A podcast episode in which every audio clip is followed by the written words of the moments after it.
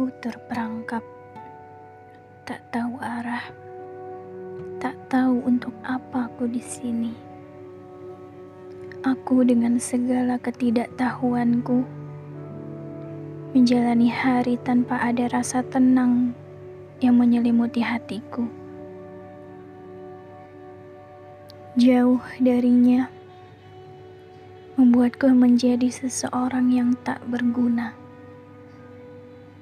Tapi saat itu ada sebuah cahaya yang aku lihat menunjukkan sebuah keterangan yang amat dahsyat.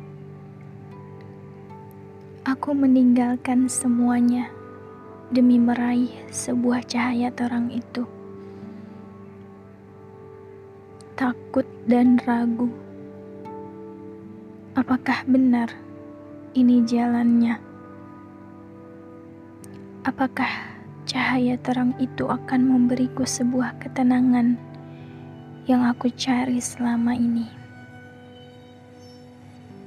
Terkadang Allah begitu mudah membolak-balikan hati seseorang.